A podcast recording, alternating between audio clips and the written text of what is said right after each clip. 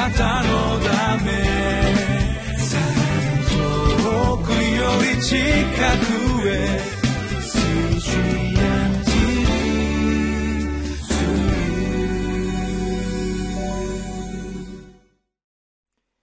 11月17日のリビングライフの時間です。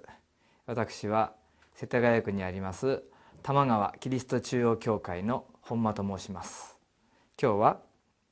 苦難の日の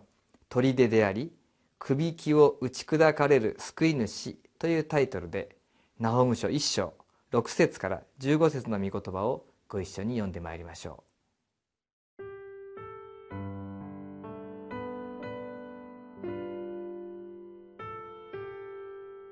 う。ナホム書一章六節から十五節。誰がその憤りの前に立ち得よう。誰がその燃える怒りに耐えられよう。その憤りは火のように注がれ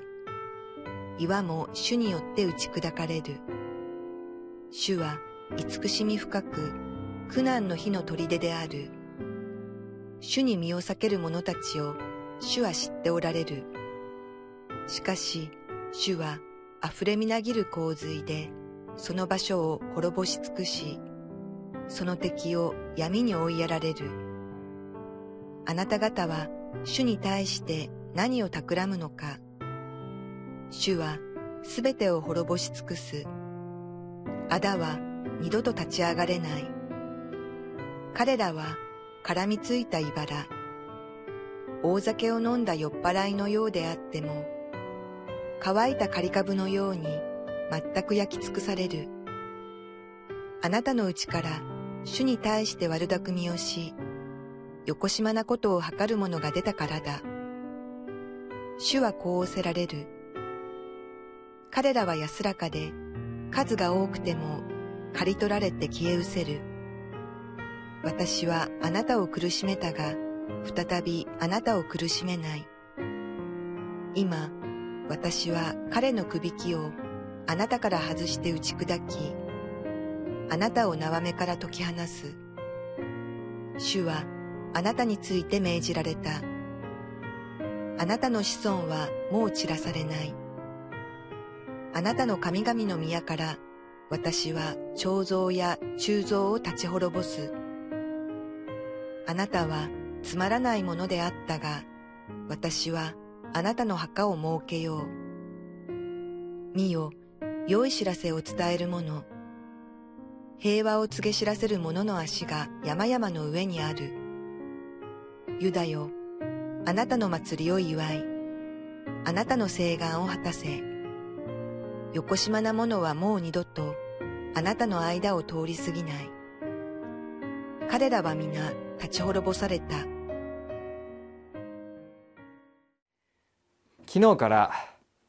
旧約聖書のナホム書の御言葉を読んでまいりました旧約聖書の預言書と言われるこのナホム書もその一つですけれどもその多くは裁きの宣告神様の警告の言葉です。警告ですからその御言葉を聞いてそして受け入れて悔い改める時にそのえー、裁きのことは実現せず伸ばされなお生きる道が備えられるのでありますけれどもしかしそれを無視してそしてなお自分勝手な歩みを続ける民に対して主の裁きというものは及びます。聖書を読むときに私たちはやはり慰めや励ましまた力となるような聖書の言葉を探して読むようなそういう心がないでしょうか。私にもそういう気持ちがないわけではありません。でもこのように聖書を通して読むということにはとても意味があると思いますね。それはやはり神様は従わない民に対して警告をしておられるからです。そしてその警告は無視すべきではないのですね。そして神様はイスラエルの民だけでなくその周辺の国々に対しても御心を持っておられそして預言書預言者を通してそれらの国々に語られたということがそれぞれの預言書を見るときに知ることができます。このナホム書もニネベアッシリアの国ですね。この当時の超大国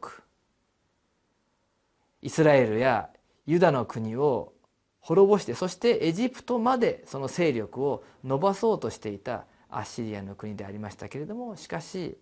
歴史がまさしくそれを証明していますが大きくなりおごり高ぶりそして神様の裁きを受けてやがてバビロンバビロニアという国にその支配を、えー、受け渡すことになりました。このニネベに対する裁きが告げられているわけですけれども9節では「あなた方は主に対して何を企むのか」また11節には「あなたのうちから主に対して悪巧みをしよこしまなことを図る者が出たからだ」意識的にこの聖書の神様に逆らうというような思いを持って何かをした人がアッシリアにいたかどうかは分かりません。しかし神様はアッシリアの人々も等しくこの唯一であり誠の神様に対して悪巧みをする逆らう者そのようにおっしゃっているわけですね。アッシリアの人々も私の言葉に従わなければならない。イスラエルでないから関係ない。そんなふうにアッシリアの人々は思ったかもしれません。しかし聖書の神様私たちの信じる神様は世界の神様全ての国の神様であられますからアッシリアの人々もこのナホムの予言の言葉に耳を傾けるべきでありました。イスラエルの人々はこの予言そしてアッシリアの国になされたことを見て一体どのように考えたでしょうか。ニネベに対する裁きの宣告の中にイエスイスラエルに対する憐れみの御言葉もまた散りばめられています。7節主は慈しみ深く苦難の日の砦である。主に身を避ける者たちを主は知っておられる。また12節にも主はこう仰せられる。彼らは安らかで数が多くても刈り取られて消え失せる。私はあなたを苦しめたが再びあなたを苦しめない。今私は彼のくびきをあなたから外して打ち砕きあなたを縄目から解き放す。そのようにアッシリアに対する裁きとともにイスラエルに対する解放救いもまたここで約束されています。イスラエルの人々はこのメッセージをどのように聞いたでしょうか。やった。あの敵であるアッシリアが神様によって滅ぼされる。我々は解放されるもしそのことだけで終わってしまうならば神様の本当のメッセージを聞き逃してしまうかもしれません。ナホム書も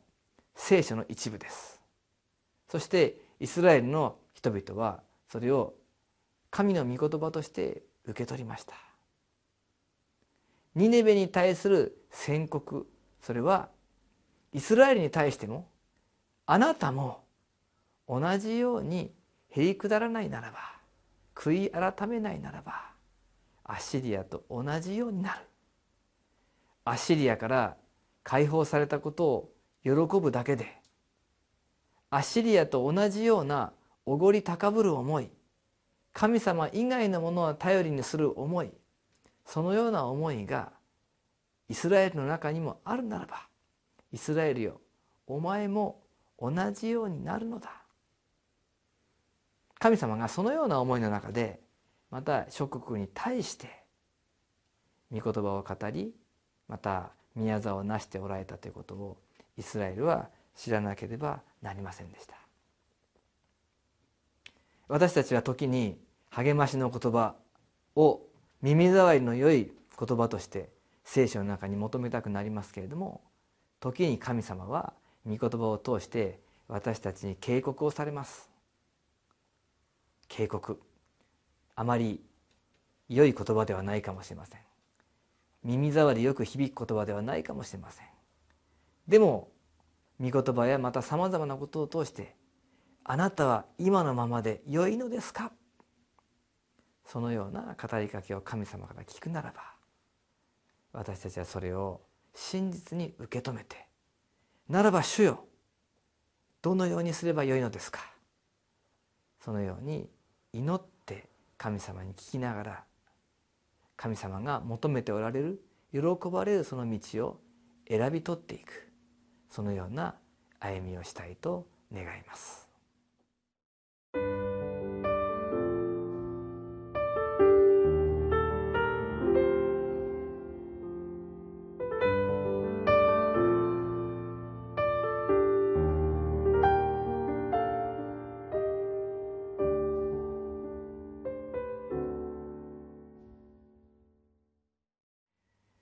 主が私たちに従うように願っておられまたそのように生きる時に喜んでくださる生き方。それはやはり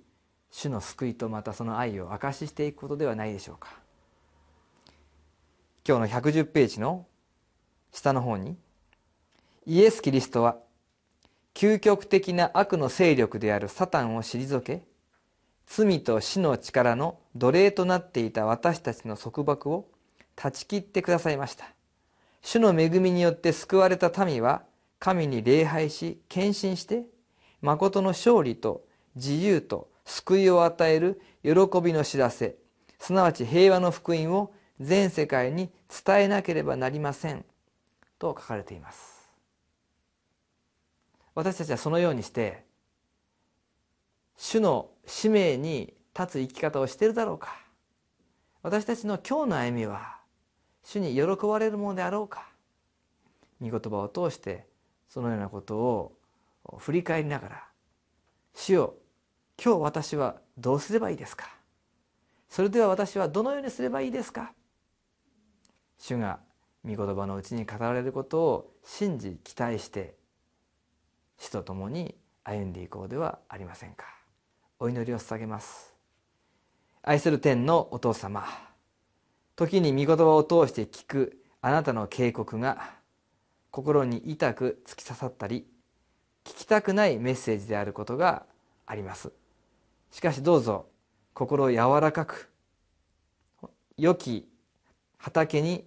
御言葉の種がまかれるようにあなたの御言葉を受け入れまたそれに応答して生きるものとならせてください。尊いイエス・キリストの皆によってお祈りします。アーメン。